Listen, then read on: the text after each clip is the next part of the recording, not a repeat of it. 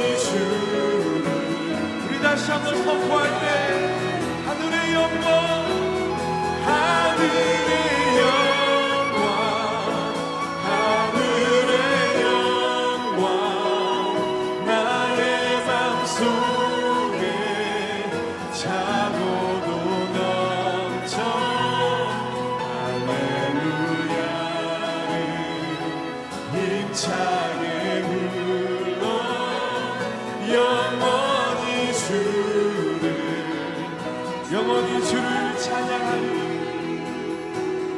영원히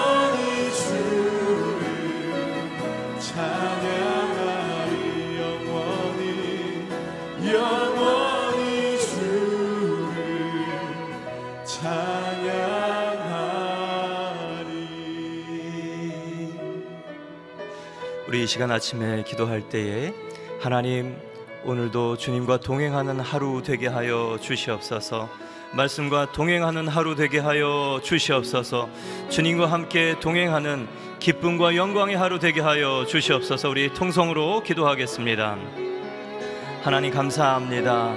나를 사랑하는 자들이 나의 사랑을 입으며 나를 간절히 찾는 자가 나를 만날 것이라 말씀하셨습니다. 이 새벽에 주님의 임재 앞에 나아갑니다. 주님의 영광의 빛으로 비춰 주시고 말씀으로 인도하여 주시옵소서. 주님 주의 말씀은 내 발의 등이요 내 길의 빛임을 믿습니다. 오늘도 말씀으로 인도함 받는 생명길 가운데 서게 하여 주시고 주님의 영광 가운데 주님의 기쁨의 하루로 되게 하여 주시옵소서. 하나님 오늘도 이 아침에 은을 구하는 것처럼 감추어진 보배를 찾는 것처럼 당신의 그 말씀의 지혜 앞에 무릎 꿇습니다.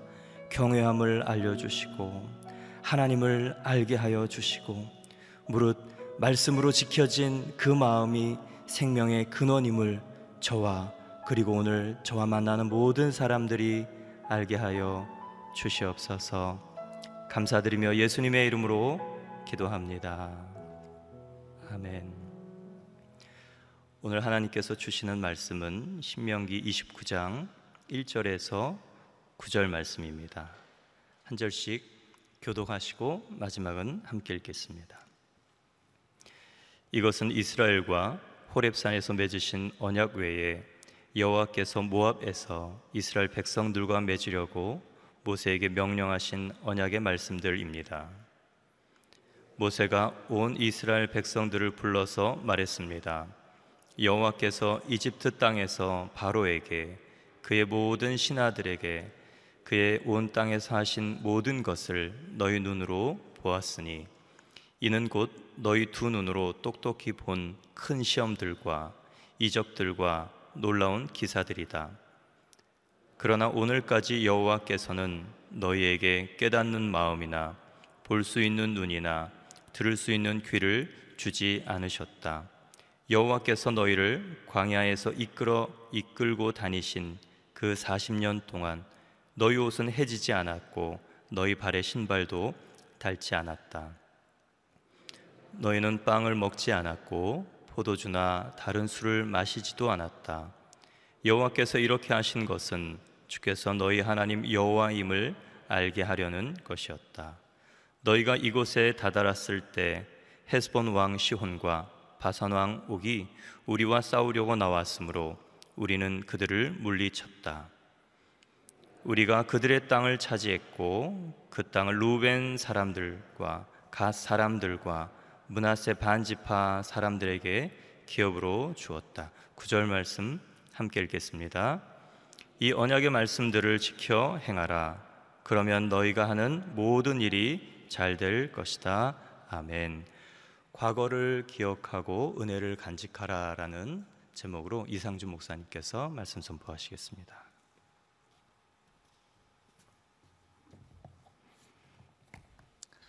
할렐루야. 오늘 하루도 말씀으로 성령으로 충만한 하루가 되시기를 축복합니다. 아, 신명기 29장 모압 언약이라고 불리는 아, 부분입니다. 오늘 본문의 1절 말씀 한번 같이 읽어보겠습니다. 시작. 이것은 이스라엘과 호렙산에서 맺으신 언약 외에 여호와께서 모압에서 이스라엘 백성들과 맺으려고 모세에게 명령하신 언약의 말씀들입니다. 아, 호렙산에서 맺으신 언약은 아, 신해산 언약, 예, 신해산 호렙산 거의 동의어로 사용하고 있죠. 그 신해산 언약을 40년 음, 정확하게는 이제 38년 전에 신해산 앞에서 하나님께서 십계명과 도덕법, 의식법, 사회법을 허락하심으로 어, 그, 그들에게 언약을 맺으신 것이죠. 그런데 그 신의 산 언약 외라고 되어 있습니다. 외 모압에서 이스라엘 백성들과 맺으려고 어, 모세에게 명하신 언약의 말씀들이다. 그래서 이 부분을 모압 언약 내지는 모압 평지 언약이다 이렇게 명명을 합니다. 자 그러면 하나님께서 명시적으로 신의 산 언약 외에 모압 언약을 주신 것이다 이렇게 되어 있어요. 그래서 우리가 생각하기를 그러면 신해산 언약 외에 하나님께서 뭔가 새로운 언약, 새로운 내용을 주신 것인가? 근데 내용을 보면 다르지가 않습니다. 그러면 왜 이 언약을 주셨는가? 첫 번째는 광야 2세대. 지금 이 신명기 말씀을 모압 형제에서 듣고 이제 한 달 후면 요단강을 건너서 약속의 땅에 들어갈 그 광야 2세대는 38년 전에 신해산 언약을 하나님께서 허락하실 때 거기에 없었던 사람도 있죠. 광야에서 태어난 사람도 있으니까. 아, 그리고 아, 있었을지라도 다 20세 미만이었죠. 그래서 20세 미만이라는 게 약간 현대적인 표현인데 아, 1세대 너희들은 불신했기 때문에 광야에서 죽을 것이고 너희가 이, 여기서 죽을 거라고 이야기를 했던 너희 자손들은 들어갈 것이다 이렇게 말씀하셨잖아요. 어, 너희 어린 자녀들이라고 표현을 하셨으니까 어, 글쎄요 히브리인들의 사고 방식대로 얘기를 하자면 15세 미만이라고 얘기해야 될지 모르겠어요. 학자들은 20세 미만으로 보는데 어쨌든 간에 어린 자녀들 그때는 미성년의 나이들이거나 아니면 태어나지 않았었기 때문에 그들에게 모압 형제에서 다시 언약을 주신 것이다. 자, 두 번째는 그런 시간적인 차이도 있지만 그두 번째는 어, 신해산 언약 이후에 40년이 지났는데 어, 우리가 이제 결혼식을 한 번 하고도 나중에 뭐 중년이나 노년에 remind wedding을 하기도 하잖아요. 뭐 일종의 그런 것이죠. 자, 신명기라는 것 자체가 이미 주신 언약, 출애굽기, 레위기, 민수기 계속해서 아, 하나님께 주셨던 그 언약의 내용에 대해서 다시 말씀을 하는 거잖아요. 신명기 자체가 하나님의 말씀을 remind 다시 기억하도록 만드는 것이잖아요. 아, 그러니까 말씀도 반복해서 가르치고 언약도 반복해서 주셨던 것입니다. 아, 시내산 언약은 종되었던 땅 이집트에서 그 백성들을 불러내셔서 아, 이제는 그들을 하나님의 친백성으로 삼으시는 아, 언약이었죠. 아, 그것은 마치 결혼식과 같은 것이었습니다. 그런데 결혼식은 했는데 이동식 텐트에서 40년을 지냈잖아요. 그리고 이제 약속의 땅에 들어갑니다. 진짜 신혼집에 들어갑니다. 그 신혼집에 들어가기 전에 다시 아, 결혼식 서약을 맺는 것과 같은 것이죠. 저를 한번 따라해 보시겠어요? 하나님과의 약속은 계속 기억되어야 합니다. 그래서 우리가 하나님과 맺은 약속, 하나님이 내게 주신 약속뿐만 아니라 내가 하나님께 고백한 약속, 그것을 계속 기억할 필요가 있습니다. 결혼하신 분들 어, 몇십 년 전에, 뭐 10년 전에, 몇 년 전에 결혼식 때 여러분이 서약하신 내용, 내용을 기억하고 계신가요? 네, 서약을 했던 것조차 까먹고 계시지 않나요? 아, 물론 뭐 그 정확한 내용은 기억이 나지 않을지라도 날마다 내가 사랑하며 살겠다 이런 마음의 다짐은 계속 반복되어야 하는 것이죠. 하나님 앞에 이 고백을 계속해서 드리면서 사는 것입니다. 그래서 새벽 예배를 이렇게 계속 드릴 수 있다는 것, 또 매일 큐티를 할 수 있다는 것, 아, 그것이 우리에게 축복인 줄로 믿습니다.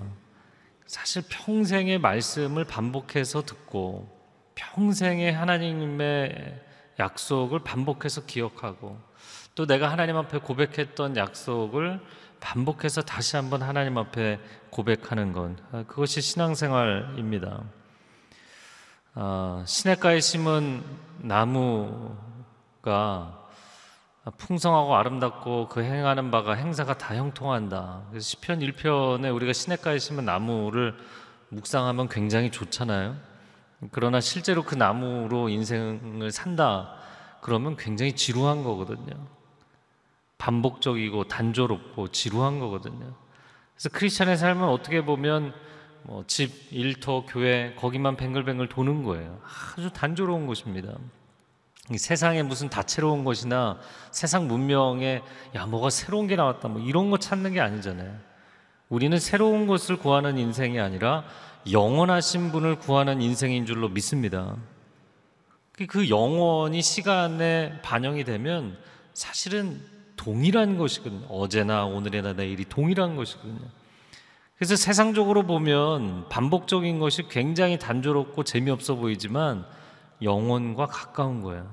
본질을 반복한다면 여러분 하나님의 생명의 말씀이 여러분의 삶 가운데 날마다 뭐 오늘이든 내일이든 1년 뒤든 10년 뒤 100년 뒤를 가도 그 약수터에서 약수물이 계속 나오는 것처럼 여러분의 인생에 그런 하나님의 말씀의 생명력이 하나님의 약속의 생명력이 끊임없이 계속되기를 축복합니다. 자, 그렇게 모압 언약이다라고 말씀하시고 나서 내용을 오늘 본문에 세 가지를 말씀하셨어요. 첫 번째는 이집트에서 행하신 기적, 그두 번째는 40년 광야 생활, 세 번째는 요단 동편에서의 정복에 대한 말씀입니다. 그래서 2절 말씀에 모세가 온 이스라엘 백성들을 불러서 말했습니다.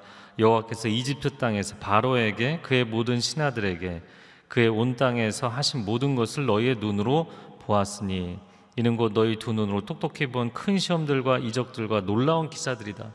물론 광야 2세대 가운데 광야에서 태어난 아이들은 아직 모르겠지만 그러나 어렸을 때 그 놀라운 광경을 본 사람들이 있는 거죠. 40년 전이지만 뭐 똑똑하게 너무나 분명히 잊을 수 없이 기억을 하고 있었을 것입니다. 세계 최강대국인 이집트의 왕 바로와 그 신하들과 백성들 온 땅에 하나님이 내리신 열 가지 재앙 하나님의 위대하심과 전능하심 그리고 하나님의 집요하심 이 10은 충만수라고 그랬잖아요 그 집요하신 하나님 당신의 백성을 구원하시고자 하는 그 계획을 결코 포기하지 않고 완성하시는 하나님이신 줄로 믿습니다. 그러면 왜 그렇게 하나님이 능력을 베푸셨는가? 그것은 당신의 백성들을 사랑하시기 때문이죠. 그러니까 능력과 사랑의 상관관계라는 것은 능력이 있다고 해서 그 능력을 다 쓰는 게 아니에요. 능력은 사랑하는 대상에게 쓰는 것입니다.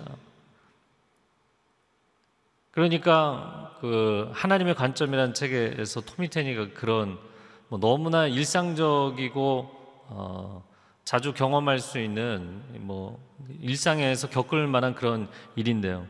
마트에 어떤 아이가 막 과자를 집다가 어 옆에 있는 아저씨에게 처음 보는 아저씨에게 저 이거 사주세요 그런다고 사주냐는 거죠. 자, 그 아이가 집은 과자 하나 뭐 사주는 게 문제겠습니까?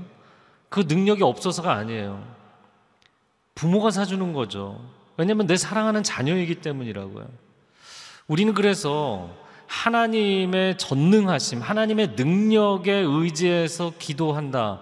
물론 그것은 일차적인 것입니다. 우리는 더 근본적으로 하나님의 사랑에 기초해서 기도하는 것이에요. 그분이 나를 사랑하시지 않는다면 그분이 아무리 능력이 많으셔도 그걸 나에게 베푸실 이유는 없는 거예요. 그분이 아무리 능력이 많으셔도 나를 사랑하지 않는다면 사실은 그분의 능력과 그분의 아, 나를 향한 마음은 다른 것입니다. 내가 그분의 자녀이기 때문에 할렐루야. 내가 그분의 자녀이기 때문에 아들의 생명까지 내어 주실 정도로 나를 사랑하시는 자녀이기 때문에 그분의 전능하신 능력을 쏟아 부어 주신 거예요. 자, 그런데 안타까운 것은 뭐냐면 4절 말씀에 그러나 오늘까지 여호와께서는 너희에게 깨닫는 마음, 볼 수 있는 눈, 들을 수 있는 귀를 주지 않으셨다. 이 주지 않으셨다라는 표현은 하나님의 주권에 대한 그 표현이지만 사실은 그들이 얼마나 목이 고든 백성, 개혁개정에서는 목이 뻣뻣한 백성인지를 보여주시는 거죠. 그러니까 모세 입장에서는 놀라운 거예요. 돌이켜봐도 야 정말 그런 놀라운 기적을 보고도 하나님이 누구신지를 모르다니 어떻게 그럴 수가 있나 그런 생각이 드는 거예요. 아 근데 저는 이제 다시 성경을 보고 또 보고 또 보면서 우리가 제외시켜 놓고 생각하는 사람이 있어요. 그거는 모세 당 본인이라고요. 모세도 원래는 못 믿었잖아요. 모세도 원래는 하나님이 가라 그러는데 난 안 간다. 그냥 뭐 죽을 지경이 되도록 안 가겠다고 불순종했던 사람이잖아요. 그런 모세도 출애굽의 기적을 보면서 완전히 변화됩니다. 이 모세가 인간적인 모습이다가 완전히 하나님의 사람으로 반전된 것은 열 번의 하나님의 기적과 콩의 도의 사건을 통해서 이제 완전히 영적인 사람으로 변해버려요. 여러분에게 하나님의 그 사랑의 능력을 체험하는 영적 체험이 있기를 축복합니다. 그 사람이 완전히 바뀌게 되어 있거든요. 그러니까 모세는 그런 체험을 하면서 와 이분이 하나님이시구나 그렇게 눈이 열리고 귀가 열리고 영혼의 마음이 열린 거예요. 근데 그 백성들은 그런 체험을 하고도 그게 안 열리는 거예요. 우리 학생들 공부할 때 그런 얘기 하잖아요. 아무리 책상에 앉아서 몇 시간이고 뭐 날밤을 새고 공부를 해도 눈이 열려야 돼요. 그 공부에 대해서 눈이 열려야 됩니다. 성경에 대해서 눈이 열려야 됩니다. 하나님의 세계에 대해서 눈이 열려야 됩니다. 시편 119편 18절 말씀처럼 나의 눈을 열어 주의 법에 기이한 것을 보게 하여 주옵소서. 여러분의 영적인 안목이 열리게 되기를 축복합니다. 하나님 나의 영안을 열어 주시옵소서. 영적인 안목이 열려야만 하나님의 세계를 깨닫고 하나님을 바라보는 거예요. 그러니까 재앙을 열 가지를 내리셨다 이렇게 돼 있고 민수기 14장 22절에 보면 너희가 그 놀라우신 하나님을 시험하기를 열 번이나 했다 이렇게 표현돼 있어요.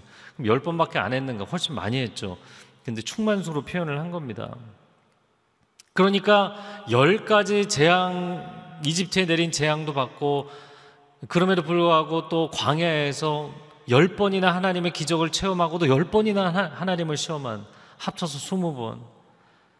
그러니까 징하게 하나님에 대해서 신뢰하지 않고 하나님께 불순종했던 광야 1세대, 그 광야 1세대는 다 이제 지나가게 된 것이죠.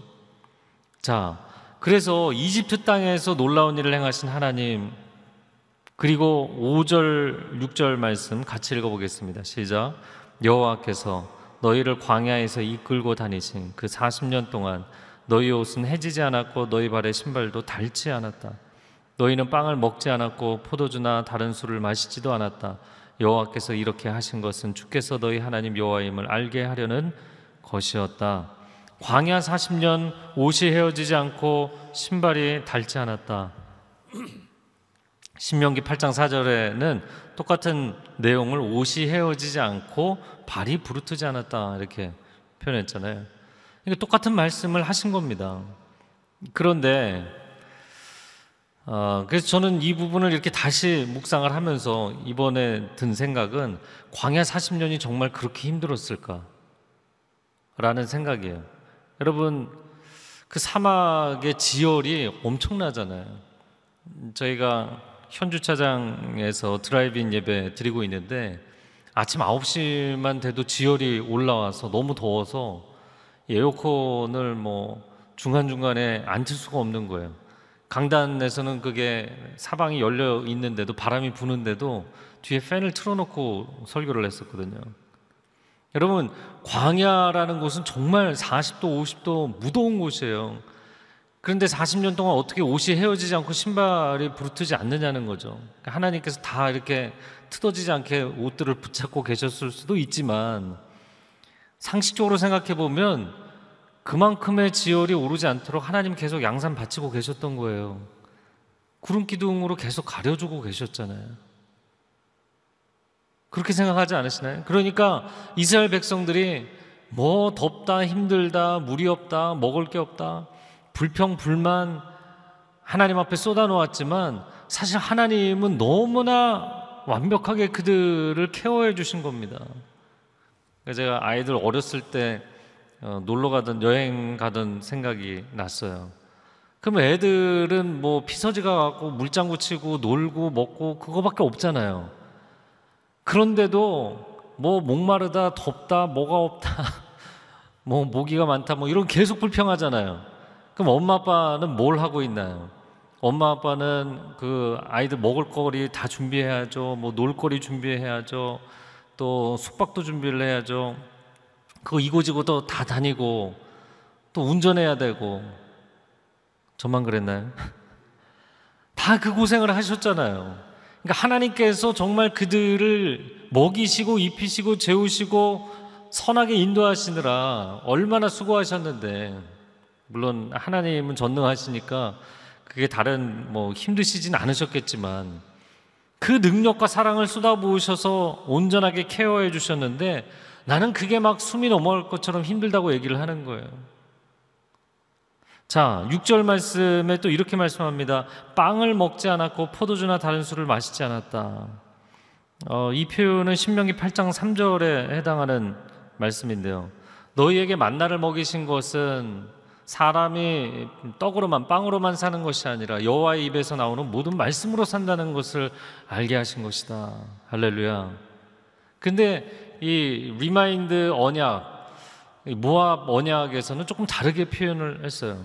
그러면 이 말씀은 무엇인가? 어, 농사를 짓지 않았으니까 당연히 빵을 먹지 않았고요. 또 과수를 재배하지 않았기 때문에 포도주를 마시지 않은 것입니다. 그러므로 그렇게 농사를 지을 수 있는 환경과 여건이 되지 않았던 것도 있지만 뭐 광야에서 그걸 어떻게 하겠어요? 그런 상황이 아니었던 것도 있지만 또 한 가지는 하나님이 누구이신지를 보여주셨다는 거예요. 출애굽의 열 가지 기적과 그 홍해를 건너는 사건도 하나님이 누구이신지를 깨닫는 게 가장 중요한 것이고, 야, 이 광야에 정말 사람이 살 수 없는 이런 곳에서 40년을 하나님이 먹이시고 입히시는구나. 우리를 선하게 인도하시는구나. 우리를 돌보시고 공급하시는 분은 하나님 한 분이시구나. 이곳을 깨닫게 하신 것이다. 여러분 성경은 계시의 책입니다. 저를 한번 따라해 보세요. 성경은 계시의 책입니다. 그러면 성경의 계시 가운데 가장 중요한 것은 무엇인가? 하나님이 누구이신지를 깨닫는 것이에요. 하나님이 누구이신가?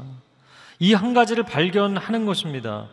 그래서 그 계시를 깨달아야만 계명을 지킬 수 있는 거예요. 아, 그분이 하나님이시구나. 그래야 하나님의 말씀이 들어오기 시작하는 것이고요.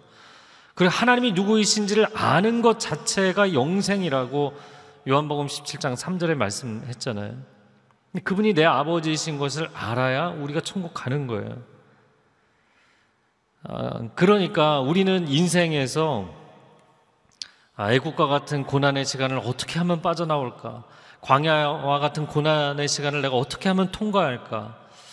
요단 동편의 그런 무서운 아모리의 두 왕 그런 적들을 내가 싸워서 어떻게 이길까?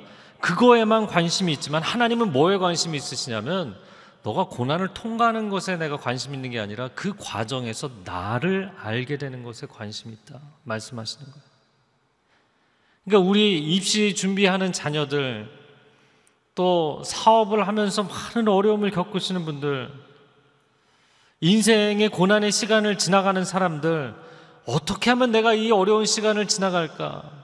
몸부림치고 그 자체에만 집중하지만 하나님은 그 과정에서 하나님이 누구이신가를 깨달아야 된다는 거예요. 하나님이 누구이신지를 알게 되면 게임은 끝나는 겁니다. 아, 그분이 나를 향한 많은 능력이 있지만 전능하신 분이지만 그분의 최고의 능력은 나를 향한 사랑의 능력이거든요. 그 사랑의 능력의 정점이 십자가인 것이고요. 당신 자신을 내어 주셨잖아요.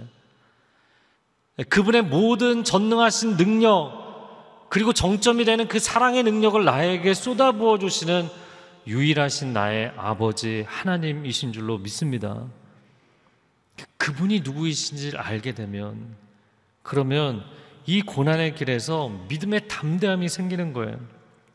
그래서 7절, 8절 요단 동편의 두 왕 시온과 옥에게 승리하게 하시고 두 지파 반에게 기업으로 주시지 않았느냐.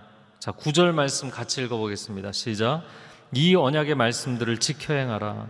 그러면 너희가 하는 모든 일이 잘 될 것이다. 과거를 기억해 보라는 거예요. 과거를 기억해 보면서 너희는 언약을 지키지 않으려고 해도 하나님은 다시 remind 언약을 하시는 것처럼 하나님은 신실하게 너희를 보호하고 지키지 않으셨느냐? 그 약속을 지키지 않으셨느냐? 그 하나님 말씀을 지켜 행하면 너희가 계획하고 진행하는 모든 일이 잘 되게 해 주실 것이다. 이 시간 함께 기도하겠습니다.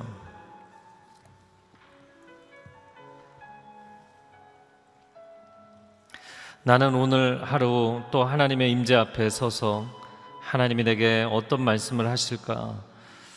아, 물론 귀를 기울이고 궁금해하고 듣고자 하는 마음 좋은 마음입니다. 그러나 그 말씀을 하시는 하나님을 더 주목하십시오. 하나님은 어제나 오늘이나 내일이 변함없이 나를 사랑하시고 나를 사랑하시기 때문에 그분의 모든 능력을 베푸시는 선하신 하나님, 나의 유일하신 아버지 되시는 줄로 믿습니다. 하나님만이 나의 인생의 과거의 모든 지나온 시간들, 주마등처럼 스쳐 지나가는 과거의 모든 기억들 가운데 나를 지키시고 보호하시고 여기까지 인도하신 하나님이신 줄로 믿습니다. 이 요단강을 건너 약속의 땅에 들어가기까지 하나님이 나를 인도하실 줄로 믿습니다. 하나님의 선하심을 기억하고 기대하고 고백합니다. 주님 홀로 영광 받아 주시옵소서. 우리 함께 통성으로 주여 삼창을 기도하겠습니다. 주여, 주여, 주여. 오 좋으신 하나님을 찬양합니다. 선하신 하나님을 찬양합니다. 우리 인생에 하나님과 같으신 분은 없음을 고백합니다. 과거의 은혜를 베푸셨던 하나님이 오늘 내게 동일한 은혜를 베푸시는 하나님이시며 내일도 영원토록 동일한 은혜를 베푸실 하나님이신 것을 신뢰합니다. 어제나 오늘이나 내일이 영원토록 변함이 없으신 하나님, 신실하신 하나님을 찬양합니다. 선하신 하나님을 찬양합니다. 하나님은 선하시고 자비하시고 은혜로우실 뿐만 아니라 그분의 선하심과 자비하심과 은혜로우심이 영원토록 변하지 아니하시는 신실하신 하나님이십니다.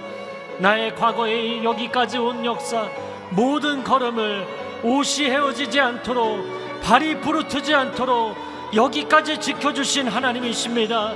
모든 내가 감당할 수 없는 대적을 승리할 수 있도록 내게 힘을 주신 하나님이십니다. 거대한 이집트 제국 장벽과 같고 도저히 빠져나올 수 없는 곳을 열 가지 재앙을 통하여서 빠져나오게 하신 하나님이십니다. 나의 인생에 놀라운 기적을 베푸셨는데 어찌 나의 인생을 건지지 아니하시겠습니까? 그 하나님을 신뢰하며 나아가는 하나님의 백성들 되게 하여 주옵소서. 하나님 더욱 큰 은혜와 더욱 큰 기적 내 인생에 베풀어 주시옵소서. 우리가 하나님 앞에 앞으로 받을 은혜와 도우심을 간구하기 이전에 이미 베풀어 주셨던 은혜와 기적과 능력과 사랑을 기억하게 하여 주시옵소서. 내가 기억하는 과거의 하나님이 오늘 내게 평강을 베푸시고 앞으로도 영원토록 변함없이 은혜를 베푸실 동일하신 하나님이신 줄로 믿습니다. 언약을 반복하심은 인간은 마음이 변질되기 때문입니다. 그러나 하나님은 변질되지 아니하시고 동일한 은혜를 베푸시는 하나님이시오니 오늘 그 하나님의 동일한 은혜를 체험하게 하여 주시옵소서. 이제는 우리 주 예수 그리스도의 은혜와 하나님 아버지의 극진하신 사랑과 성령의 교통하심이 하나님의 변함없는 신실한 사냥, 사랑을 기억하고 내가 하나님 앞에 그 올려드렸던 약속을 다시 한번 고백하며 나아가기를 소원하는 귀한 하나님의 백성들 위해 소중한 가정과 자녀들과 일터 위에 한국교회 위에 저 북녘 땅 위에 땅끝에 죄복음 증거하는 선교사님들 위해 이제로부터 영원토록 함께하여 주시기를 간절히 축원하옵나이다. 아멘.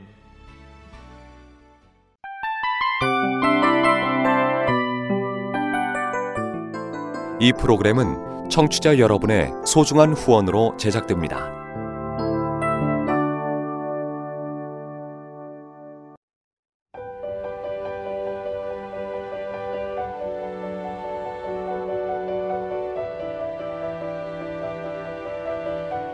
세상에는 수많은 교회들이 있지만 더 깊이 있는 말씀 강해를 찾기 위해 크기로만 교회를 선정하지 않습니다.